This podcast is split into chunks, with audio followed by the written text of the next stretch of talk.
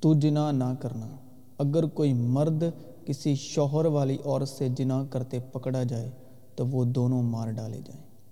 یعنی وہ مرد بھی جس نے اس عورت سے صحبت کی اور وہ عورت بھی۔ جو کسی عورت سے جنا کرتا ہے، وہ بے عقل ہے۔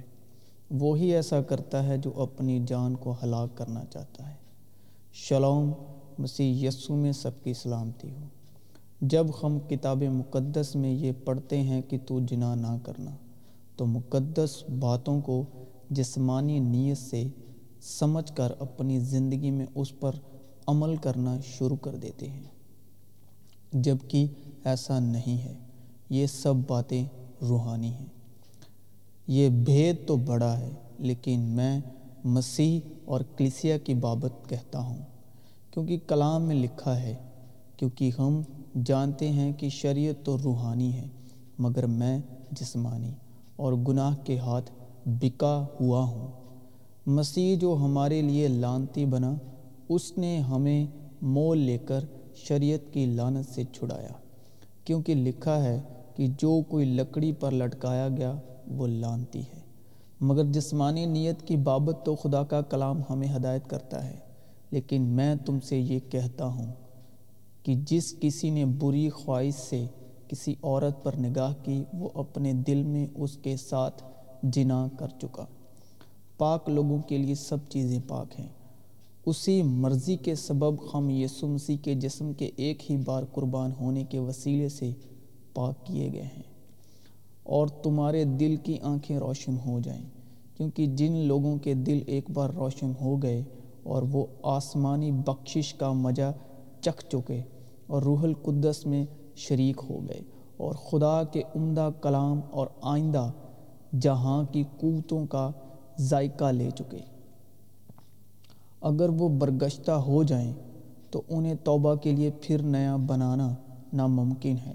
اس لیے کہ وہ خدا کے بیٹے کو اپنی طرف سے دوبارہ سلیب دے کر اعلانیہ جلیل کرتے ہیں، کیونکہ حق کی پہچان حاصل کرنے کے بعد اگر ہم جان بوجھ کر گناہ کریں تو گناہوں کی کوئی اور قربانی باقی نہیں رہی۔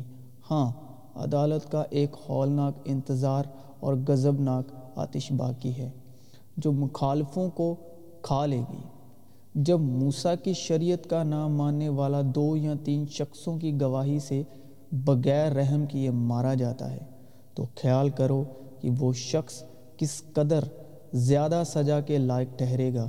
جس نے خدا کے بیٹے کو پامال کیا اور عہد کے خون کو جس سے وہ پاک ہوا تھا نا پاک جانا اور فضل کی روح کو بے عزت کیا، کیونکہ اسے ہم جانتے ہیں جس نے کہا کہ انتقام لینا میرا کام ہے، بدلہ میں ہی دوں گا۔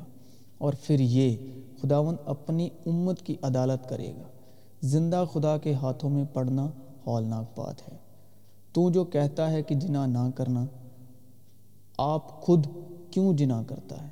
تو جو بتوں سے نفرت رکھتا ہے، آپ خود کیوں مندروں کو لوٹتا ہے؟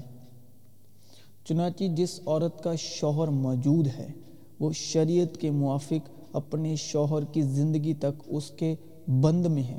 لیکن اگر شوہر مر گیا، تو وہ شوہر کی شریعت سے چھوٹ گئے۔ پس اگر شوہر کے جیتے جی دوسرے مرد کی ہو جائے، تو زانیہ کہلائے گی۔ لیکن اگر شوہر مر جائے تو وہ اس شریعت سے آزاد ہے۔ یہاں تک کہ اگر دوسرے مرد کی ہو بھی جائے تو زانیہ نہ ٹھہرے گی۔ پس اے میرے بھائیو، تم بھی مسیح کے بدن کے وسیلے سے، شریعت کے اعتبار سے اس لیے مردہ بن گئے کہ اس دوسرے کے ہو جاؤ، جو مردوں میں سے جلایا گیا، تاکہ ہم سب خدا کے لیے پھل پیدا کریں۔ کیونکہ جب ہم جسمانی تھے تو گناہ کی رغباتیں جو شریعت کے باعث پیدا ہوتی تھی، موت کا پھل پیدا کرنے کے لیے ہمارے اعضاء میں تاثیر کرتی تھی۔ لیکن جس چیز کی قید میں تھے، اس کے اعتبار سے مر کر اب ہم شریعت سے ایسے چھوٹ گئے کہ روح کے نئے طور پر، نہ کہ لفظوں کے پرانے طور پر، خدمت کرتے ہیں۔ لیکن انہوں نے اپنے قاضیوں کی بھی نہ سنی، بلکہ اور معبودوں کی پیروائی میں زنا کرتے اور ان کو سجدہ کرتے تھے۔ اور وہ اس راہ سے جس پر ان کے باپ دادا چلتے اور خداوند کی فرمان برداری کرتے تھے، بہت جلد پھر گئے۔ اور فقی اور فریسی ایک عورت کو لائے، جو زنا میں پکڑی گئی تھی اور اسے بیچ میں کھڑا کر کے یسو سے کہا، اے استاد، یہ عورت زنا میں اینفل کے وقت پکڑی گئی ہے۔ توریت میں موسیٰ نے ہم کو حکم دیا کہ ایسی عورتوں کو سنسار کریں۔ پس تو اس عورت کی نسبت کیا کہتا ہے؟ انہوں نے اسے آزمانے کے لیے یہ کہا تاکہ اس پر الزام لگانے کا کوئی سبب نکالے۔ مگر یسو جھک کر انگلی سے زمین پر لکھنے لگا۔ جب وہ اس سے سوال کرتے ہی رہے تو اس نے سیدھے ہو کر ان سے کہا کہ جو تم نے بے گناہ ہو وہی پہلے اس کے پتھر مارے۔ اور پھر جھک کر زمین پر انگلی سے لکھنے لگا۔ وہ یہ سن کر بڑوں سے لے کر چھوٹوں تک ایک ایک کر کے نکل گئے اور یسو اکیلا رہ گیا اور عورت وہیں بیچ میں رہ گئی۔ یسو نے سیدھے ہو کر اس سے کہا، اے عورت، یہ لوگ کہاں گئے؟ کیا کسی نے تجھ پر حکم نہیں لگایا؟ اس نے کہا، اے خداون، کسی نے نہیں۔ یسو نے کہا، میں بھی تجھ پر حکم نہیں لگاتا۔ جا، پھر گناہ نہ کرنا۔ کیونکہ یہ باتیں کہ جنا نہ کر، خون نہ کر، چوری نہ کر، لالچ نہ کر، اور ان کے سوا اور جو کوئی حکم ہو، ان سب کا خلاصہ اسی بات میں پایا جاتا ہے کہ اپنے پڑوسی سے اپنی مانند محبت رکھ۔ اے زنا کرنے والی ہو، یہاں پر خداوند کے زندہ کلام کا روحانی مکاشبہ کلیسیا کو کہہ رہا ہے۔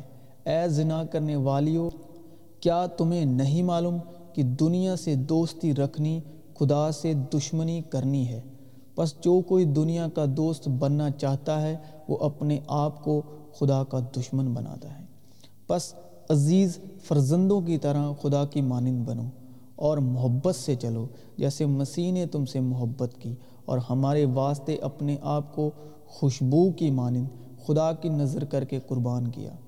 اور جیسا کہ مقدسوں کو مناسب ہے، تم میں حرام کاری اور کسی طرح کی ناپاکی یا لالچ کا ذکر تک نہ ہو۔ اور نہ بے شرمی اور نہ بے گوئی اور ٹھٹھے بازی کا، کیونکہ یہ لائق نہیں، بلکہ برعکس اس کے شکر گزاری ہو، کیونکہ تم یہ خوب جانتے ہو کہ کسی حرام کار یا ناپاک یا لالچ کی جو بت پرستی کے برابر ہے، مسیح اور خدا کی بادشاہت میں کچھ میراث نہیں۔ کوئی تم کو بے فائدہ باتوں سے دھوکہ نہ دے، کیونکہ انہی گناہوں کے سبب سے نافرمانی کے فرزندوں پر خدا کا غضب نازل ہوتا ہے۔ بس ان کے کاموں کے شریک نہ ہو۔ کیونکہ تم پہلے تاریکی تھے، مگر اب خداون میں نور ہو۔ بس نور کے فرزندوں کی طرح چلو۔ اس لیے کہ نور کا پھل ہر طرح کی نیکی اور راست بازی اور سچائی ہے۔ اور تجربے سے معلوم کرتے رہو کہ خداوند کو کیا پسند ہے۔ اور طریقی کے بے پھل کاموں میں شریک نہ ہو، بلکہ ان پر ملامت ہی کیا کرو۔ کیونکہ ان کے پوشیدہ کاموں کا ذکر بھی کرنا شرم کی بات ہے اور جن چیزوں پر ملامت ہوتی ہے، وہ سب نور سے ظاہر ہوتی ہیں۔ کیونکہ جو کچھ ظاہر کیا جاتا ہے، وہ روشن ہو جاتا ہے۔ اس لیے وہ کہتا ہے کہ اے سونے والے، جاگ اور مردوں میں سے جی اٹھ، تو مسیح کا نور تجھ پر چمکے گا۔ پس غور سے دیکھو کہ کس طرح چلتے ہو۔ نادانوں کی طرح نہیں، بلکہ داناؤں کی مانند چلو۔ اور وقت کو غنیمت جانو، کیونکہ دن برے ہیں۔ اس سبب سے نادان نہ بنو، بلکہ خداون کی مرضی کو سمجھو کہ کیا ہے۔